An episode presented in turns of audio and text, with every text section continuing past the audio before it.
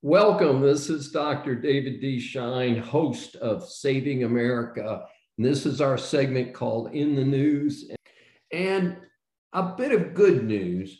The first Fifth Circuit Court of Appeals, sitting here in Texas, twice, not once, but twice, has blocked the Biden OSHA vaccine mandate for private employers. That has now been consolidated into the Sixth Circuit Court of Appeals. And I am fairly confident that they're going to find that the uh, OSHA did not have the authority to do this, nor did Biden have that authority. This one and a half trillion dollar plus mess has less than 20% dedicated to actual roads and bridges, which is what I interpret and most American taxpayers interpret as infrastructure.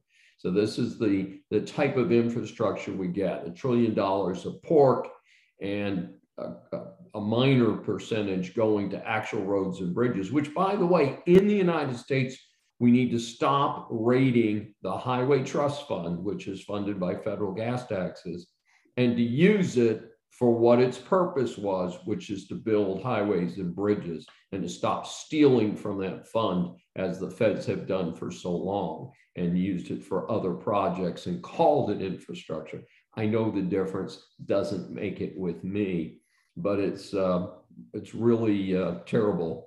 And uh, what's interesting, of course, is that he's uh, uh, one of the things that people really don't know is what's also in this ridiculous so called bipartisan infrastructure bill.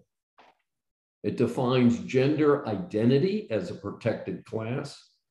It doles out, get this, digital equity grants partially based on racial and ethnic minority status.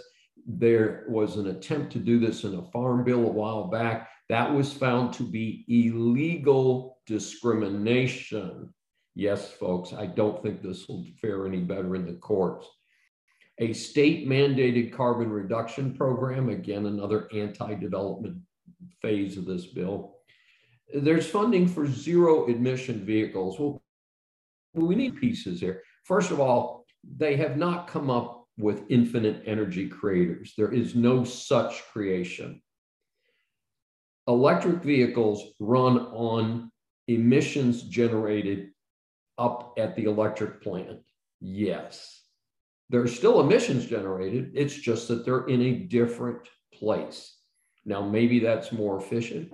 Maybe it's less efficient. None of us actually know, but we do know that this is a necessary situation that we understand the fact that there is no such thing as a vehicle that creates no admission. Either it's done at the vehicle or it's done at the source of the power, but there's no free lunch Biden and your crazy, useless buddies.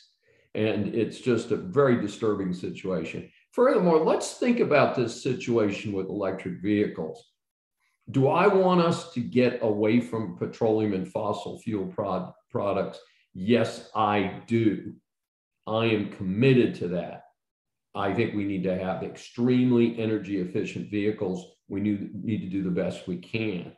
In the meantime, the people most impacted by this are people who are living at the margin, who are driving an old car, will not be buying a new electric vehicle. And furthermore, many of these people at the margin live in multifamily housing. Most of it either does not have electrical vehicle electric vehicle charging stations or has only a tiny handful relative to the number of residents in these complexes. It will be years and years and years before there is a substantial distribution of used electric vehicles for lower income people and where there are so many charging stations that even people at the lowest income level can access them. This is a big fraud. Who's going to make out on this? The people who can afford to buy a sixty or eighty thousand dollar electric vehicle. It is not benefiting the majority of the public.